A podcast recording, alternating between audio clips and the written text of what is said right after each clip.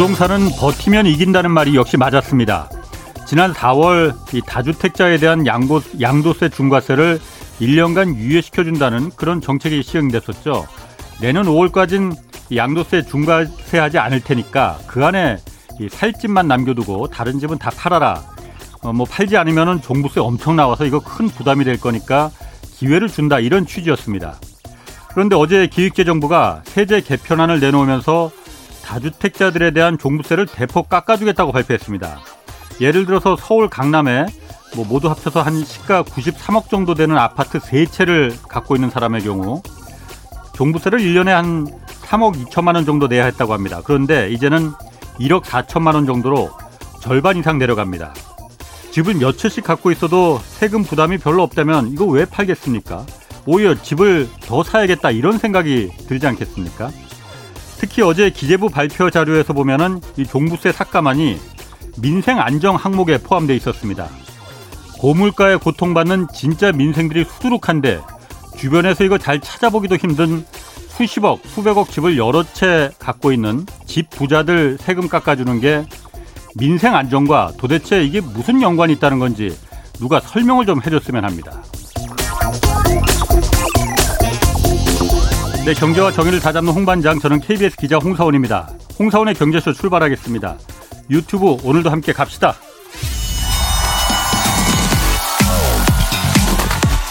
대한민국 경제 오디션 메가 경제스타 K 여러분 경제가 어려워서 힘드시죠? 그래서 준비했습니다. 대한민국 경제 오디션 메가 경제스타 K 힘든 경제 상황을 이겨낸 감동 스토리 우리 가정의 특별한 경제 공부법 슬기로운 투자 아이디어 경제와 관련된 이야기라면 모두 모두 환영합니다. 총 상금 6천만 원을 준비했습니다. 여러분의 많은 참여 기다립니다. 이 프로그램은 당신의 투자의 길을 춤추게 하는 새로운 투자 플랫폼 탱고픽에서 함께합니다. 네, 들으신 대로 총 상금 6천만 원이 걸린 대한민국 경제 오디션 내가 경제스타 K 12월 9일까지 진행됩니다. 대상 2천만 원, 최우수상 500만 원씩 상금 주어집니다. 사연은 홍사원의 경제쇼 홈페이지에 올려주시면 되고요. 사연 보내실 때 연락처 이거 꼭 남겨주셔야 됩니다. 그래야지 저희가 연락드릴 수 있습니다. 보내주신 사연은 이거 비공개되니까 일단 많은 참여 부탁드리겠습니다. 자, 홍사원의 경제쇼 출발하겠습니다. 지난 월요일 윤석열 대통령이 국토교통부 업무보고에서 주거 안정을 최우선 과제로 제시했습니다. 그리고 어제는 종부세 완화를 내세운 이 부동산 세제 정상화 방안도 내놨는데 부동산 상황 자세히 분석해 보겠습니다. 김경민 서울대 환경대학원 교수 나오셨습니다. 안녕하세요. 네, 안녕하세요. 자, 먼저 요즘 뭐 서울 수도권 아파트 뭐 많이 내려간다 하는데 서울 같은 경우에 뭐 2년 2개월 만에 가장 큰 폭 하락을 뭐 기록했다고 하는데 얼마나 떨어진 겁니까? 예, 그 저희 연구실에서 만든 인덱스 보면은요, 예. 사실 작년 4분기부터 하락은 시작됐어요. 예. 전국하고 서울 기정 다 하락이 됐고, 예. 다만 이제 3월달에 인수위에서 이제 규제 완화 메시지를 좀 나오면서, 그러니까 12월 1, 2월 떨어지다가 3, 4월 올랐다가 다시 떨어지는 형태거든요. 잠깐 올랐다가. 예, 그건 예. 이제 인수위에서의 아, 그 메시지 잘못이에요. 예. 만약 그게 아니었으면 그냥 쭉 내려가는 패턴이 예. 나타났을 거예요.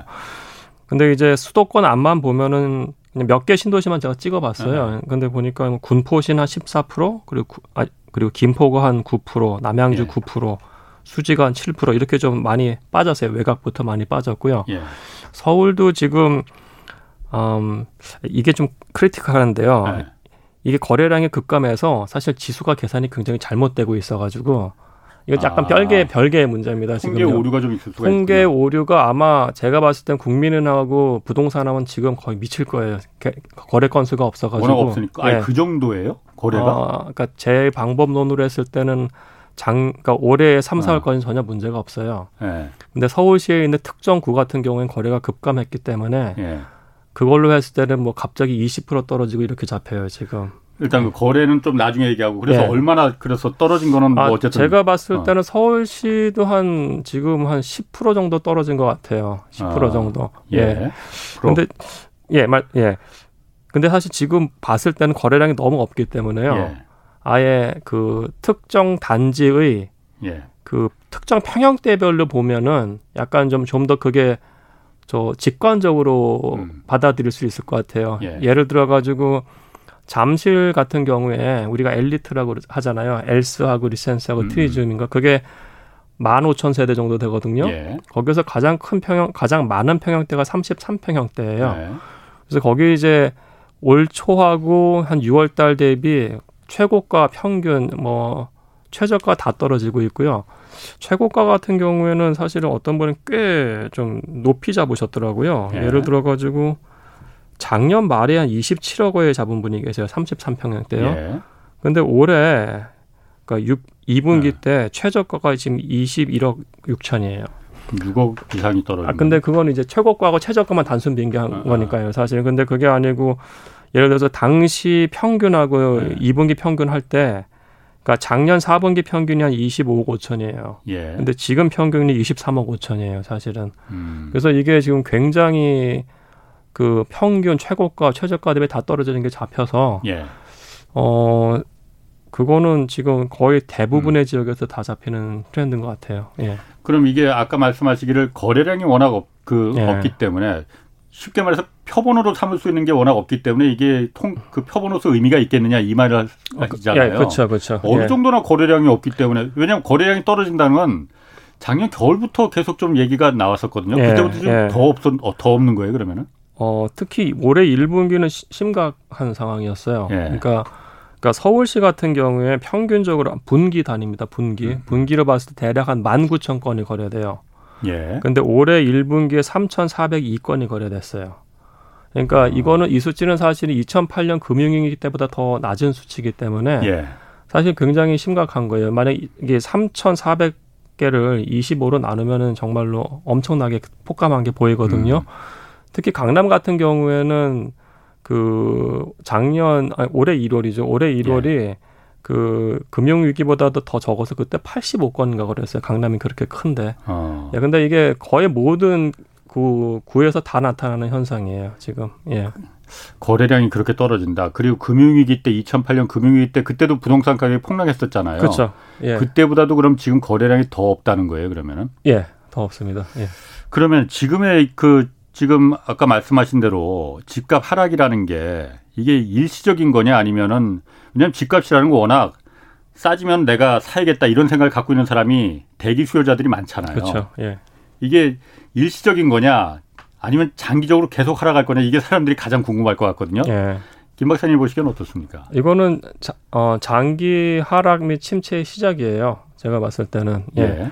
그러니까 제가 봤을 때는 2019년 연말에 약간 반등, 그러니까 좀 가격이 꺾이는 듯한 느낌이 좀 있었어요 그때. 2019년 연말. 연말이요. 예, 네. 그때 미국도 꺾였었고요 잠시. 네. 근데 전 세계적으로 2020년에 유동성 낮추면서 2000 지역에 따라 다릅니다만은 2020년 중후반부터 폭등이 시작이 돼요. 예. 근데 사실 그때는 뭐 경기가 좋은 건 아니었잖아요, 사실은요. 그렇죠. 코로나 때문에 뭐. 그렇죠. 어. 예. 근데 결국은 그게 각 국가에서 기준금리를 낮추면서 자산 버블이 시작된 음. 거였고요. 네네. 지금은 그러니까 딴 거는 볼 건 없고요. 예. 그냥 네. 기준금리가 어떻게 되느냐에 음. 그거예요. 근데 지금 기준금리 올리는 속도가 예. 미국이 네. 굉장히 빠르기 때문에 네. 아주 다른 말씀은 우리나라 기준금리가 문제가 아니에요. 제가 봤을 때는요. 네. 미국 인플레이션하고 미국 기준금리가 문제인 거예요. 우리나라는 거기에 종속 변수라고 저는 봐요, 사실. 어, 미국이 예. 무조건 미국은 사실 굉장히, 굉장히 공격적으로 금리를 올리지만은 예. 우리나라가 미국 올린다고 해서 그거에 따라서 무한정 올릴 수는 없는 거잖아요. 그렇죠. 무한정 올릴 수는 없습니다만은 예. 통계적으로 봤을 때 그렇다고 우리나라가 미국보다 음. 기준금리가 낮은 기간도 그렇게 많지는 않았어요. 사실은요. 그렇죠. 예. 최소한 비슷하게 따라가기라도 예. 할것 같아요. 예. 예. 음. 근데 미국에서 나오는 기준금리가 굉장히 세게 얘기하고 있기 때문에 예. 그 기준금리 상승이 멈추는 시점, 한국은행이 멈추는 시점까지는 계속 주택 시장은 힘들다고 봐야 될 것 같습니다. 그러면 그 김 교수님 지난번 저희 그 경제쇼에 출연한 게 예. 2월이었나? 이, 아마 2월인가 그랬을 거예요. 그때 그렇죠. 예. 그때 이제 집값이 막 그때 대출 규제하고 그러면서 이제 뭐 그 좀 꺾이는 시점이었을 예. 거예요. 예. 그래서 얼마나 내려갈 것 같냐 했더니 제가 다시 보니까 한 15% 정도 내려갈 것이다라고 예. 말하셨거든요. 예, 지금 보면 어떻습니까? 지금도 그 어, 그 정도 수준인가요? 어떻습니까? 그러니까 그때 그 가정은 예. 사실 그 작년에 제 책 쓴 거에서 했던 건데요. 예. 그때가 제가 6월달 기준으로 해서 시나리오 분석을 한 거였어요. 예. 근데 저는 이제 그때 맞아 제 주관인 거죠. 예. 제 주관으로 봤을 때 앞으로 문제는 무조건 인플레이션이고 예. 그걸 잡기 위해서 기준금리를 올릴 거니까 기준금리가 가장 큰 변수라고 봤어요. 저는. 예. 그래서 기준금리가 2%가 됐을 때 가격이 13에서 20% 사이로 떨어진다고 봤었고요. 그래서 제가 평균 몇 프로일 때?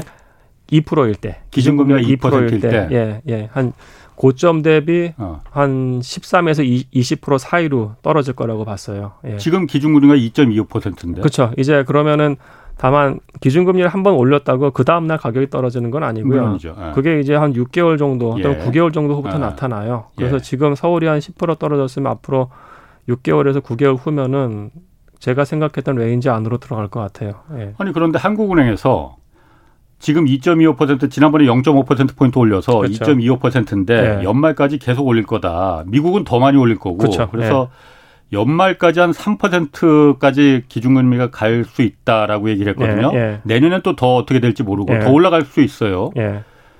그러면 더 떨어진다는 거는 그러면 더 떨어질 가능성이 높아요. 높아요. 만약 3%다 하면은 그 계산 방식대로 한다면은 그걸 계산을 안 해봤어요. 예. 제가 지금 얼추 계산하면 한 30% 30% 가까이 떨어질 아, 것 같은데. 근데 이제 그 안에서 이제 그, 그 모델이 하나만 예. 돌아가는 게 아니고요. 아, 모델이 한 비례하진 않는구나. 예, 그러니까. 세네 개가 같이 돌아가요. 예, 사실은. 예. 그래서 아주 그냥 일방적으로 쭉 내려가는 그런 모델은 아닙니다. 아, 예, 그래요? 예. 만약 한국은행 총재가 지금 한 3% 예상했으니까 그것도 한번 나중에 계산하셔서 아, 예. 그거 제 그거 흥미로운데 3% 만약 기준금리가 만약 한국은행 총재가 말한 대로 예. 실제로 그럴 가능성이 있습니다. 그렇죠. 예. 그 정도까지 기준금리가 올라갔을 때 고점 대비해서 얼마나 떨어지겠느냐. 예, 예. 그건 다음에 한번 계산 예, 그 돌리셔서 한번 좀 봐주시고 제가 또 그 어, 궁금하다기보다는 좀 우려되는 게 이거거든요. 아 금, 기준금리가 올라가면은 시중 이제 그 금리는 더, 당연히 더 올라가잖아요. 그렇죠. 지금 주택담보대출 뭐 7%, 네. 8% 얘기 나오는데 그보다 더 올라갈 가능성이 있습니다. 그러면은 지금 뭐 영끌에서 주택을 그야말로 그 최대로 대출받은 물론 집값 집을 갖다 자기 돈으로 다 사는 사람 없으니까 그렇죠. 거의 최대로 대출 받아 사는 분들 그리고 소득이 그렇게 충분하지 않은 분들 지금 이자 낼 돈도 지금 허걱허걱 하거든요. 만약에 금리가 더 올라가서 이자를 못 갚는 상황이 된다. 그러면은 어쨌든 그러면은 은행에서는 이거 회수하고 경매로 네. 막 내놓고 그럴 거 아니에요. 예, 예. 막 그런 게 이 부실 채권들이 막 쌓일 그럴 가능성도 지금 있는 겁니까? 어, 그, 그 아, 그러니까 정책 당국자라면은 그 가능성 열어놓고 봐야죠. 당연히 그래야겠죠, 예, 선제적으로. 예, 예. 그러니까 예를 들어 가지고 그러니까 노원구 같은 경우가 가격이 예. 급등하는 지역이 아니에요, 사실은. 예. 근데 2020년 그 임대차 3법 이후 그리고 작년까지 노원구의 가격 상승률이 강남보다 높았어요. 예. 그런 일은 발생할 수가 없거든요. 예. 원래 저가 주택 지역은 사실 고가 주택보다 변동폭이 크지가 않아요. 네. 그러니까 거, 기는 그러면 이제 뭔가 버블이 낀 거고 사람들이 음. 달려들어서 음. 한 건데 노원구 같은 경우에 사실은 한 2년 전만 하더라도 총 거래량이 한 90% 이상이 다 6억 이하였어요. 네. 그러면은 6억이라고 가정을 했을 때 어, 주택금융공사 3억 모기지 있고 이제 1억 1억을 신용으로 가져온 거죠. 사람들이 예. 그 자기 돈 1억 내고요. 예. 그러면 이제 그 2억이 신용 대출 받은 것들이 이제 금리가 문제가 되는 거죠. 사실 네. 신용된 변동 금리로 되기 때문에 네. 말씀하신 것처럼 이게 3%대까지 간다면 이거는 거기다가 스프레드부터 더 비싸지는 거잖아요. 그렇죠. 사실은요. 예. 이제 그런 식으로 이제 영끌했던 사람들이 이제 터질 가능성이 높아져요. 사실은요. 음. 예. 근데 이게 지금 제가 봤을 때는 지금 추가적으로 수요도 안 붙고 있고요. 거래량이 작다는 건 그냥 그건 수요거든요. 예. 그럼 가격이 더 하락한다고 했을 때 예. 본인들이 낼 수 있는 월세 수준이 높아진다고 하면은 예. 어, 그러니까, 그러니까, 그러니까 금, 금리로 인한 대출 이자가 높다고 하면은 음. 던질 상황이 가, 나올 수도 있는 거죠. 이 사람들이요. 사실은요. 아예 마켓에 던지던지 음. 아니면 하다가 하다가 안 돼가지고 3개월 계속 그 연체가 연체. 되는 경우에는 은행에서 회수를 하잖아요. 예. 또는 뭐 이런 일은 다 발생하지 않겠습니다만은 은행 같은 경우에 자산에 대해서 평가를 했을 때 예. 자기들이 모기지가 그 낀 거를 봐서 어, 이, 이 자산 약간 재평가했을 때 좀 담보가 좀 굉장히 떨어진 것 같네. 음. 그러면 원금 회수까지도 요구할 수도 있어요. 사실 예. 그런 일은 발생하지 않습니다만 아파트 시장에서는 그, 렇게 된다고 했을 때 이 사람들이 더 던질 수 있기 때문에 지금 제 생각에는 이 NPL 관련돼 가지고 상품 같은 것들을 지금 준비를 해야 된다고 봐요. NPL이 예. 뭐예요? 난퍼포밍 런이요 부실채권이요. 음, 예, 부실채권 예, 관련해서. 예, 예, 그러면 그 부실채권이 많이 발생하면은 은행들이 위험해질 가능성도 있는 거예요. 그렇죠, 그렇죠. 예. 은행들이 위험하실 수 있는 거예요. 예, 예. 근데 그게 우리나라는 그래도 LTV DTI가 세서 네. 아주 뭐 미국이 어 2008년에 겪었던 그런 금융위기는 음. 전 생각은 안 해요. 그럼에도 불구하고 이제 이런 사람들이 던질 수가 있기 때문에 예. 과거에 우리가 IMF 극복할 때 배드뱅크 같은 거 만들었잖아요. 그렇죠. 예. 예. 그런 것들에 대한 것에 대해서도 좀 고민을 하셔야 되고 그리고 며칠 전에 이제 자세한 제가 내용을 못 봤습니다만은 이 신용 대출 같은 것들 고정 금리로 바꿔준다는 상품들 나와 있었거든요.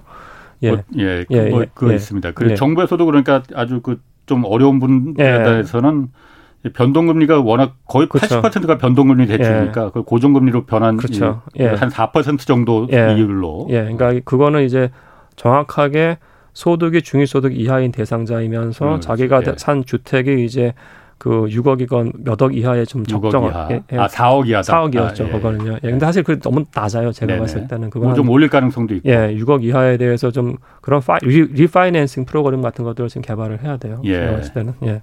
그러면 지금 상황이 그 아까도 2008년 미국 금융위기 이후에 우리나라도 2008년부터 2013년까지 부동산 가격이 굉장히 내려갔잖아요. 아, 들어갔죠. 예. 그때가 거의 제가 생각에는 제 기억으로는 IMF 때 90년대 1997년 그때 이후로 부동산 가격이 내려간 건 그때가 유일하지 않았나 그렇게 생각되는데 그때하고 상황이 비슷한 거 아니냐. 음. 지금 상황이 네. 그렇게들 많이들 말하시거든요. 그러니까 그 상황이 올 수도 있는 거죠, 사실은요. 네. 예, 그때 상황을 보면 그냥 제가 아까 말씀드린 것처럼 그 특정 단지의 네. 평형대 갖고 말씀드릴게요. 특정 단지가 어딘데? 아, 지금 이건 도곡 렉슬이에요. 네. 도곡 렉슬 아, 34평형인데 예, 예. 근데 이, 이 아파트가 제 기억에 아마 2006년에 준공이 돼서 입주를 시작했을 거예요. 예. 그때 가격이 그 2006년에 고가 찍은 한 14억 4, 3천을 찍었더라고요. 33평형이야. 예. 그것만 보는 거예요, 음. 저는요. 근데 이제 이게 IMF, 그러니까 2008년 위기 딱 되면서 예. 10억 4천까지 떨어져요. 음. 그러니까 평균으로 봤을 때는 대략 14억 하던 게 10억으로 떨어지면서 네. 그때 한 27% 하락해요. 예. 그 다음에 2009년에 상황이 좀 좋아지면서 이게 다시 한 12억 9천까지 가요. 그러니까 24%부터 예. 올라갔다가 2010년부터 2012년 12년 12월까지 또 급락해요. 이게 예. 10억 3천까지 가요. 그러니까 아. 2006년부터 2012년 말까지 급등 급락 급등 급락을 아. 했어요. 예. 그때 27% 떨어지고 올랐다가 다시 떨어지고 했기 때문에 이거 평균으로만 이렇게 계산한 거거든요. 음. 그래서 이 이런 상황은 충분히 올 수 있는 상황이라고 보셔야 보셔야 될 것 같아요. 음. 예. 그 저는 여기서 더 그러니까 두 가지 말씀드리고 싶으면은 첫 번째 강남 불패는 가짜 뉴스예요. 절대 믿으시면 안 돼요. 아 그래요? 아 이게 보여주는 거니까요. 아, 도곡역설도 강남이니까. 아, 아, 그렇죠. 거기는 뭐 대치동 안딱 안에 있는 예. 좋은 아파트고요. 예. 그리고 이때 최고가로 잡은 분이 2006년에 최고가예요. 그때 4분기 15억에 잡은 분이 있어요. 예. 도곡 렉슬이 15억에 다시 기록하는 순간이 2017년이에요. 그러니까 이분은 7년 걸렸네. 예, 10년 걸렸어요. 예. 그분 잡은 그때 그때 근데 2015억뿐만 아니고 14억 8천 해가지고 그때 한 8건 정도가 14억대 후반이었어요. 예. 그거 그거 회복하는데 10년 걸렸어요. 그 얘기는 뭐냐면 강남 불패는 가짜 뉴스라는 거예요. 예. 강남 불패는 가짜 뉴스다. 예. 그럼 이번에도 그때도 그럼 강남이 더 많이 빠졌어요. 더 많이 그러면? 빠졌죠. 그때는 사실은 어. 이번에는 상황이 좀 틀린 게요. 그러니까 예. 작년 같은 게 15억 이상은 거의 자기 현금 주고 사잖아요. 그렇죠. 그때는 아. 대출 다, 다 나갔어요. 똑같았어요. 그랬죠. LTV, 예. DTI가. 따라서 그때는 고가 주택이 원래 더 떨어져요. 원래 더 많이 오르고. 어. 예. 그때 그때는 뭐 이거 이거 너, 무나 당연한 겁니다. 예. 예. 근데 지금은 사실은 LTV, DTI 같은 경우에 강남은 현금으로 산 분들이 있어가지고 가격 방어가 다른 지역보다 낮을 괜찮을 수도 있습니다만은 예. 근데 그 중에 이제 그 15 캐시로 사지 않고 대출 끼고 든 산 분들 있잖아요. 예. 2020년 초중반에 산 분들은 예. 그때는 본인들이 이제 변동금리 되면서 담보대출분이 왔다 갔다 할 때 던질 수 있는 상황이 오는 거죠. 그분들은. 예. 음. 예. 그럼 그 당시에 2008년, 13년 그 당시에 집값 내려갈 때 그때도 그럼 금리가 지금 그 유일한 변 그 이 집값이 내려가는 게 만드는 요인 중에 가장 큰 원인이 금리잖아요.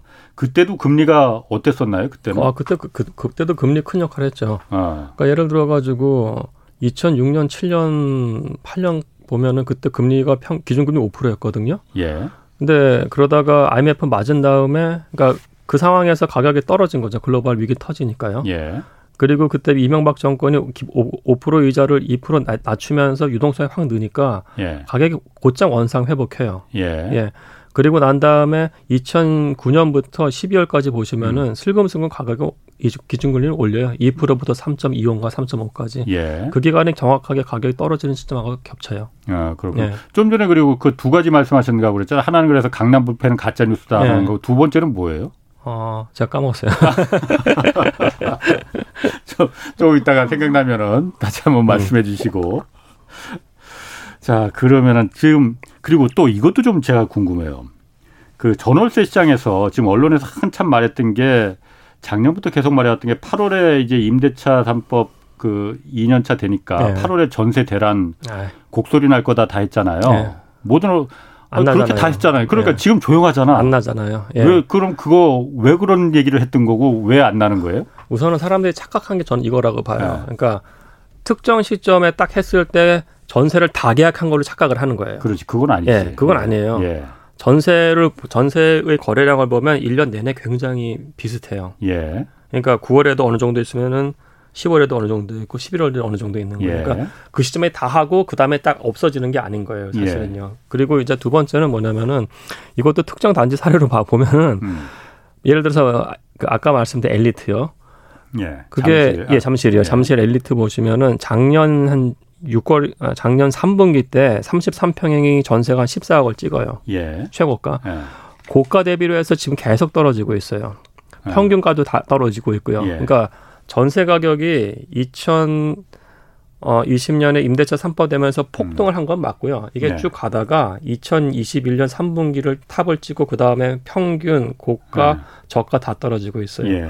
다만 그러니까 마켓에 전세 가격이 떨어지는 거가 하나 음. 잡히고 다만 이런 분들은 있을 거예요. 그 갱신 청구권을 한 번 사용한 분들 있잖아요. 예. 그분들은 예. 이제 두 번은 못 사용하잖아요. 예, 예. 그분들이 봤을 때는 워낙에 낮은 가격에 했었기 때문에 예. 전세 가격이 떨어진다고 하더라도 네. 자기가 다시 할 때는 높은 가격이 될 수도 있습니다만은 음, 그거보다 떨어지는 것보다는 그렇죠. 근데 이제 그럼에도 불구하고 임대차 3법이 세입자를 위한 좋은 법이라는 취지는 갖고 있거든요. 예. 그러니까 이거를 변경해서는 안 돼요, 더 이상. 예. 아. 지금 마켓은 안정된 상황이에요. 지금, 지금 임대차 예. 3법이 그런데 그 악법이다. 그것 때문에 세입자들을 울린다라고 계속 여론 정치권에서도 그렇게 뭐 했었고 언론에서도 계속 그 프레임으로 갔습니다. 예. 그럼 지금 김 교수님 보시기에는 그거는 임대차 3법이 악법 아니에요, 그러면? 그러니까, 그러니까 저는 사실 임대차 3법을 그때 반대했던 거는 예. 그 시점이 잘못된 거였거든요. 올라가는 시기. 예. 그러니까 2020 20년이 유동성이 그렇게 많은 상황에서 전세 가격하고 가, 매매 가격이 동시에 오른 되게 유, 특이한 음. 상황에서 예. 그런 걸 하면 무조건 가격을 올려요. 네네. 전세 가격 올리고 매매 가격을 올리기 때문에 예. 저는 반대했던 것이고요. 예. 다만 이게 그러니까 법의 취지하고 부작용은 다른 거죠. 이거 법의 취지는 정말 좋은 거예요. 예. 그러니까 세입자들을 음. 보호할 수 있는 법은 방법은 딱 두 개예요. 예. 오래 살게 하고 아, 가격 못 올리게 하는 거 딱 그거 두 개예요. 예. 이건 그거 두 개를 담고 있어요, 사실은요. 예. 그래서 이건 악법은 아닌 거예요. 예. 부작용이 나타났을 뿐이고요. 예. 그리고 이제 세입자를 쫓겨난다 보면 그거예요. 그이 법이 전혀 상관없고요. 그때 재건축을 할때 그 집주인이 반드시 2년 동안은 들어가서 살게 하는 그 규정이 있어요. 있었죠. 그거는 임대차 3법이 아니고 다른 법이에요. 그렇죠. 근데 그걸 네. 지금 없앴어요. 예, 그건 그러니까 없어졌죠. 사람들이 예를 보고 그러니까 임대차 3법을 공격한 거였어요. 그거는 음. 형, 그거는 잘못된 공격이에요. 재건축 그 실거주 2년 의무 예. 그걸 갖고 그게 임대차... 문제였었는데 그것 때문에 다 쫓겨 쫓아낸 건데. 그렇죠. 예. 아 그러면은 그 당시에 어쨌든 그때 지금 돌아보면은 그때 그 정책을 물론 지난 정부입니다. 네. 지난 정부에서 그 정책을 어, 시행했던 당사자들이 결정권자들이 그때 그때 당시 집값이 이렇게 올라가고 전세 전월세 가격도 이렇게 임대 가격도 올라가는데 이 법을 시행하면은 부작용이 생길 수 있다라는 걸 몰랐을까요? 그러면은 그, 무능해서 알았는데 할 수도 있고요. 왜냐하면 그때 정책 담당자들도 자기들도 올리고 했었잖아요. 보니까 그때 그러니까 저는 이게 무능한 예. 건지 아니면은 염치가 없는 건지 모르겠어요. 예. 무능한 거네. 예. 그럴 수도 있을 것 같아요. 예. 예. 그러면 같은 정책이라도 그게 부동산 정책은 그 타이밍 이게 정말 중요한 거고. 아, 너무 너무 중요한 거죠. 그러니까 임대차 사법 같은 걸 하려면은 예. 예를 들어서 제3기 신도시 완전히 공급을 때려 넣을 때 했었으면 안정됐을 거예요. 예. 예. 근데 그때 근데 그래도 지금 이제 시장이 2년 지나가면서 많은 사회적 비용을 들고 어, 지불하면서 안정화됐거든요. 예. 이건 지켜야 돼요. 그래서 예. 그러니까 예를 들어서 좀 다른 말씀입니다만은 노태우 정권 때 예. 우리가 전세 기간이 그때 1년이었거든요. 어, 그랬었네요. 예, 전세 어. 1년인데 그때 2년으로 늘렸어요. 어. 그때도 전세가 폭등했어요. 당, 단기적으로. 음, 근데 예. 2년 후에 시장이 안정화됐어요. 아하. 지금도 똑같이 딱 2년 걸렸어요. 그러니까 예. 이게 절대 바꿔서는 안 돼요, 더 이상. 예. 음, 지금 이 법이 그러니까 어쨌든 세입자들한테는 굉장히 좋은 법이군요. 아, 그럼요. 지금 바꾸면 안 되는 거고. 그렇죠. 예.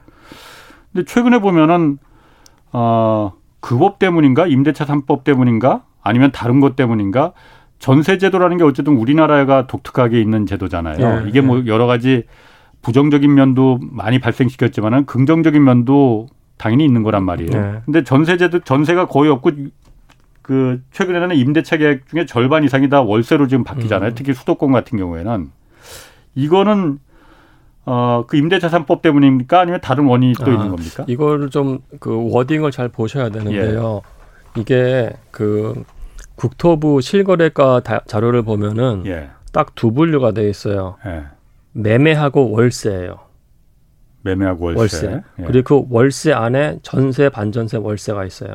아. 그래서 지금 신문에서 나오는 그거 제가 봤을 때 약간 예. 잘못된 뉴스입니다. 그러니까 물론 거긴 그건 있어요. 이 월세라는 거 안에 예. 필요한 월세들이 있는 거죠. 네네. 그죠? 그러니까 아. 예를 들어 제가 뭐 보증금 5천에 어. 200 내는 건 필요한 월세잖아요. 그죠? 진짜 월세. 진짜 월세가 예. 있고 그리고 이제 반전세도 있겠죠. 뭐 예, 500에 예. 한 20 내는 게 있고 예. 그냥 전세 한 10억 내는 게 있을 것 예, 같은데 그거 지금 다 통틀어서 그냥 월세라고 되어 있어요. 음. 카테고리가. 예, 예. 근데 그걸 하여튼 넘어서서요. 여기서 잡히는 것들을 보면은 그 월세 비중이 약간 늘은 건 맞아요. 음. 그러니까 진짜 월세가 좀 늘은 건 맞는데요. 근데 이게 지역별로 또 얘기가 또 다 달라요. 예. 예를 들어서 서울 전체 같은 경우에는 과거의 전세 비중이 이 전세, 반전세, 월세 중에서 한 70%다 하는 게 지금 60%까지 되고요. 음. 근데 거기서 월세가 그렇게 많이 늘었냐? 그렇지는 않아요. 반전세가 많이 늘었고요. 반전세가. 예. 예. 강남 노, 음. 강남 3구하고 노도강 지역도 비슷한 트렌드가 나타납니다. 예. 예. 반전세도 어쨌든 완전한 전세보다는 그 월, 그렇죠. 다달이 내는 그, 그 집값 예. 비용이 렌트 비용이 또 부담이 되는 거잖아요. 그렇죠. 예. 어쨌든 이 이렇게 그, 그 전세 완전한 전세가 줄어드는 거는 사실이잖아요. 근데 제가 데이터를 보니까 아주 많이 줄어든 것 같지는 않더라고요. 그, 어. 그러니까 제 말씀은 전체 거래량 중에서 예. 그 진짜 전세가 막 확 급감했다. 음. 그건 안 잡혀요. 그래요? 예. 그러니까 70%였던 게 60% 정도 되고 뭐 이 정도예요. 음. 예. 뭐 저도 사실 뭐 제가 뭐 부동산 가보고 그런 건 아니지만은 그냥 심 저도 뭐 그냥 언론 기사만 보면은 요즘 금리가 워낙 비싸니까는 어 전월 전세 대출 받는 예. 거나 그냥 그걸 갖다가 월세로 돌리는 거나 예. 오히려 그게 월세로 돌리는 게 더 싸다. 그래서 그렇죠. 예. 그래서 오히려 세입자들이 그걸 더 원한다 이런 얘기도 있던데. 예, 그건 사실입니다. 그건 사실이에요. 예, 그건 사실이에요. 음. 예, 근데 그 과정에서 이제 예. 이 누구죠 집주인하고 딜을 좀 하겠죠. 집주인이 예. 어디서 또 그 엄청난 액수를 마련할 수가 그렇죠. 있겠어요. 그러니까 중간에서 타협하는 게 저는 반전세라고 봐요. 예, 예. 예. 아, 타협한 게 반전세다. 예. 그러면 그 사실 뭐 외국에서는 그 미국 같은 데는 뭐 전세라는 게 거, 전혀 없잖아요. 우리나라가 이게 어쨌든 그 독특한 제도인데 앞으로 전세 제도라는 게 없어질 가능성도 있습니까? 저는 사실은 월세화 되는 게 전 맞다고 보는 인간 중에 하나인데요. 네. 근데 이게 네. 이게 사회적으로 이렇게 한번 정립된 게 과연 없어질까는 예. 잘 모르겠어요. 아마 음. 그렇게 될 것 같지는 않은데요. 그리고 월세 비중이나 반전세식으로 예. 이게 좀 변화할 가능성은 높다고 봅니다. 예. 월세가 왜 맞다고 보시는 거예요, 그러면? 아, 저요? 예. 어, 사실은 이게 전세가 예. 집주인 입장에서는 사실은 이게 자본으로 활용을 하거든요. 그렇죠. 예, 그러니까 예. 특히 갭 투자 같은 예, 것들이요. 예, 예. 갭 투자가 뭐 최근에 있었던 것도 아니고요. 아직 몇십 년 전부터 계속 갭 투자가 예, 예. 있었어요, 사실은. 근데 그 이렇게 그 부동산 가격을 폭등시킬 때 보면은 하여튼 전세 비중이 높 전세가 음. 매매 대비 전세가율이 높을 때 그게 시작이 되거든요. 그렇죠. 예, 네. 그래서 저는 개인적으로 네. 전세보다는 월세화가 맞지 않나는 그냥 개인적인 생각은 그렇게. 아, 그러니까 부동산 예. 시장의 안정을 예, 위해서 예, 예, 아, 예. 그런 면에서 예. 맞습니다. 그리고 지금 그 지금 아까 제가 그걸 좀 까먹었었는데 지금 집값 올라가는 게 아 집값 내려가는 게 금리 문제 외에 다른 문제는 다른 변수는 지금 없습니까? 어쨌든 사람들 네. 생각하기에는 금리도 금리지만은 어쨌든 내가 은행에서 돈을 빌려서 이 그 집을 사야 되니까 그 금리 때문에 부담스러워서 못 사는 것도 있지만은 지금 집 사는 건 거품이 너무 많이 저, 집값은 저건 허수다라는 네. 걸 당연히 느낄 거란 말이에요. 금리 외 다른 변수는 지금 아무것도 없는 거예요. 어, 글쎄요. 그, 우선은 금리가 제일 클 것 같고요. 예. 금리가 지금 수요를 위축시키는 부분까지 간 것 같고요. 음. 두 번째는 이제 다만 정부에서 이제 세제 완화라든지 이런 건 플러스적인 요인이기 때문에 예. 그러니까 그 집값 자체가 완전히 아주 떨어지는 건 어느 음. 정도 방어를 할 것 같고요. 음. 두 번째는 이제 예를 들어서 그런 거예요. 그 지금 분당이나 제1기 신도시는 지금 리모델링으로 완전히 난리거든요. 리모델링 이슈 때문에. 예. 그때 정부에서 뭐 정부는 부인했습니다만은 당시에 이제 선거 나온 분들이 용적률 500%까지 풀어주겠다 뭐 이런 얘기를 했었어요. 그, 그 동네에서. 리모델링을 용적, 예. 리모델링이 어떻게 용적률이 500%가 아, 리모델링인지 하여튼 재건축인지 재건축이겠지. 예, 예. 예, 예. 그래서 관련해 가지고 그런 얘기가 나오면은 뭐 금리 음. 효과를 뛰어넘는 좋은 뉴스이기 때문에 예, 예. 그런 지역은 덜 떨어지거나 최소한 가격이 안 떨어질 수도 있는 상황인 거죠. 예. 그래서 저는 음. 기준금리가 가장 큰 거고요. 음. 두 번째는 이제 이제 정부 정책일 것 같아요. 네. 정부 정책. 그 다음에는 이게 어느 정도 그, 그 상황을 좀 봐야 될 것 같아요. 지금 월세가 그, 그니까 월세가 아주 많아진다는 것, 많아지고는 있습니다만 그렇게 많지는 않고요. 네. 그 생각보다. 다만 월세가 급격하게 오르는 건 또 사실이에요. 사실은요. 예. 예. 그런데 이제 월세가 오른다고 했을 때는 이게 수익률에 영향을 미치는 거기 때문에 음. 만약에 월세가 지나치게 올랐을 때는 어 저 정도면 나도 저 수익률 살 수 저 정도 수익률은 좋은데 하면서 들어갈 사람들이 있을 것 같아요. 음. 그래서 월세의 그 어떤 상승 부분에 대해서 좀 음. 봐야 될 부분이 있을 것 같아요. 음. 예. 그 아까 제가 오프닝에서도 잠깐 언급했었지만은 어제 기재부가 세제 개편을 발표하면서 다주택자 이 종부세 부담 물론 다른 세제 개편도 있었지만 이게 가장 눈에 다들 들어오더라고요. 다주택자 종부세를 이제 그 일반 그냥 집값 네. 일주택자하고 똑같이 그냥 그 이 합쳐진 거잖아요. 네. 다주택자에 대해서 중과세 하지 않겠다라는 거잖아요. 그러면 이게 어 집값에 어떤 영향을 줄지 물론 집값이 지금 대세적인 하락 추세긴 하지만은 다주택자들한테 장 지난번에 그그 그 양도세 나머지 집 다 팔아라 다주택자들이 집을 많이 갖고 있으니까 집값이 올라가니 집 팔아라 대신 그거 팔면은 양도세 중과세는 그 면제시켜 주겠다 1년간 한시적으로. 네. 근데 지금은 세금이 보유하는데 종부세가 많아야만이 빨리빨리 팔 텐데 사실 팔 이유가 없어진 거잖아요. 그래서 뭐 오늘 뉴스도 보니까는 다시 내놨던 집 매물 회수하고 있다고도 하는데 네. 이게 영향을 좀 줄 수 있습니까? 부동산 시장에서? 아, 충분히 줄 수 있죠. 사실은요. 충분히 아. 줄수 있고요. 그러니까 저는 이거는 좀 뭐 사실 그 양쪽 정당 다 문제라고 봐요. 다 문제입니다. 네, 다 문제라고 아. 보는 게 저는 이거는 아. 거시적인 그 조세 혁신 차원에서 접근을 해야지 예. 단기간에 어떤 그 이 부동산을 뭐 가격을 잡는다 또는 안정화다 이런 차원에서 이렇게 해서는 안 된다고 보고요. 그러니까 우선 종부세는 계산하기가 너무 어려워요. 그렇죠. 개인은 거의 못 하고요. 예. 뭐 세무사나 회계사 가도 아 잠시만요. 저희가 여러 번 해보고 다시 알려드릴게요. 그거 예. 그건 말이 안 되는 거예요. 자, 본, 개인이 갖고 있는 가장 큰 재화인데 세금은 당연히 내야 되는 것인데 음. 우리가 내년에 어느 정도 세금 낼지 모르, 모른다? 아, 그러네. 그건 말도 안 되는 어, 거예요, 사실은요. 예. 예.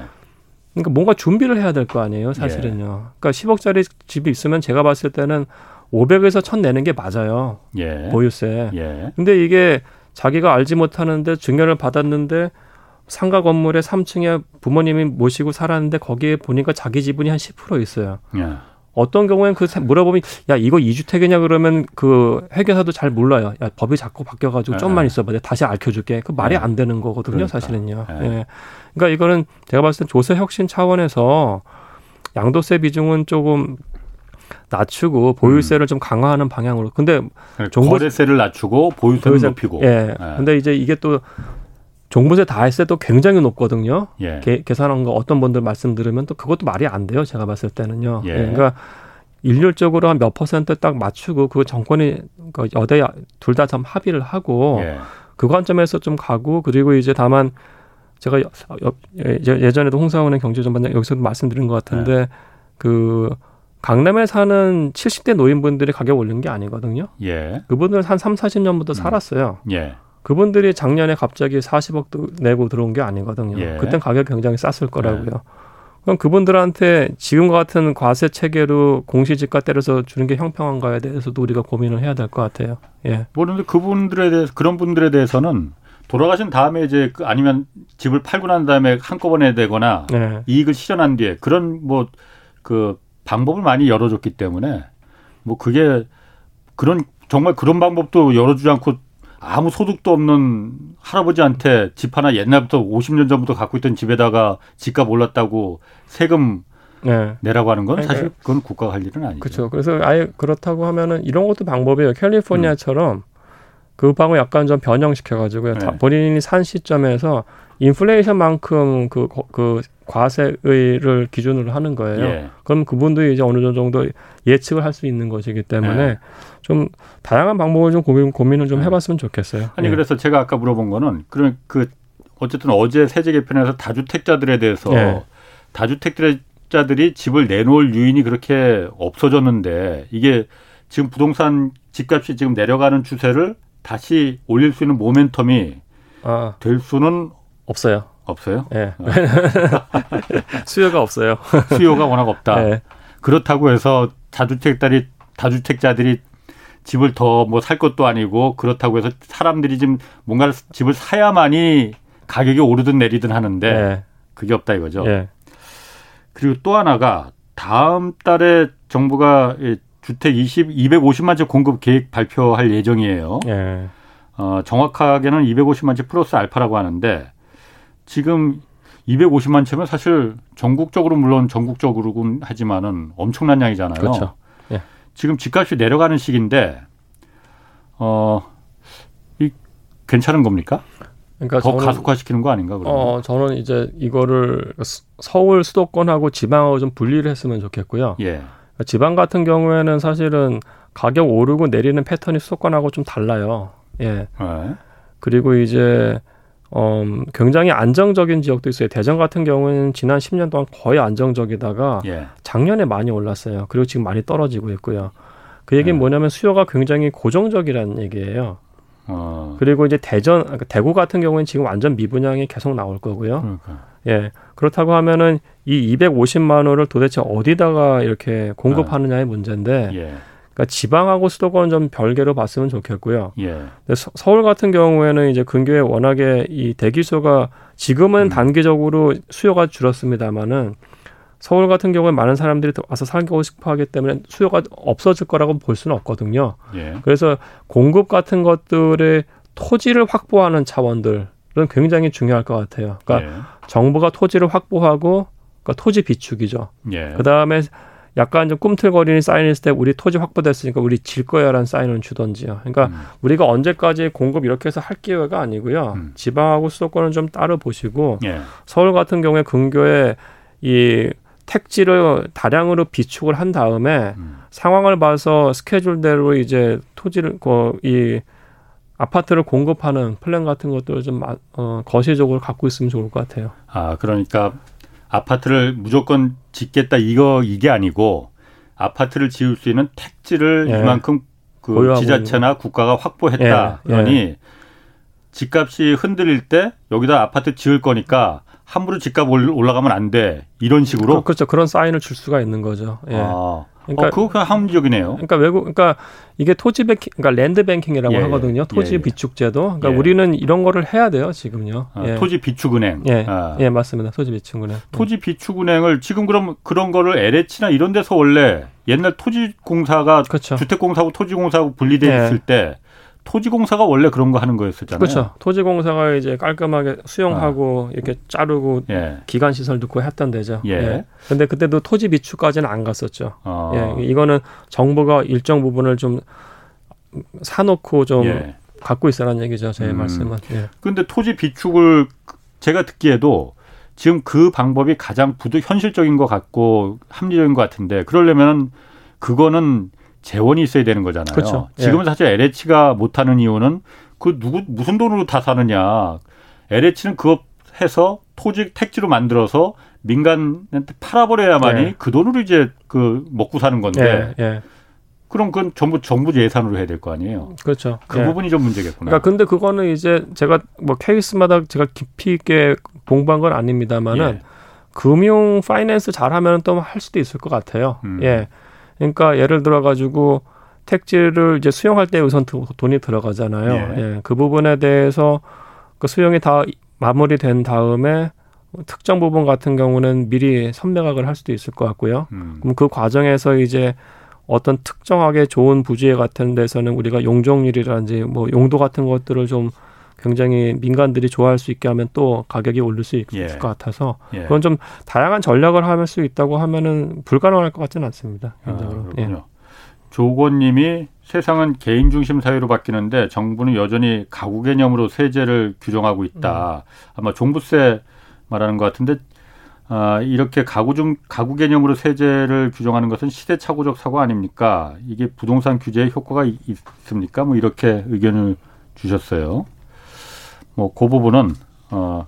그 부분은 나중에 한번 좀 얘기를 하시고 그 오늘 할 얘기가 많습니다. 지금 시간도 얼마 없는데 재건축 얘기도 좀 해봐야 돼요. 어쨌든 많은 분들이 관심이 많습니다. 네. 어, 재건 누구나 다 새 아파트 들어가고 싶은 예. 그 마음속 욕망은 누구나 다 갖고 있거든요.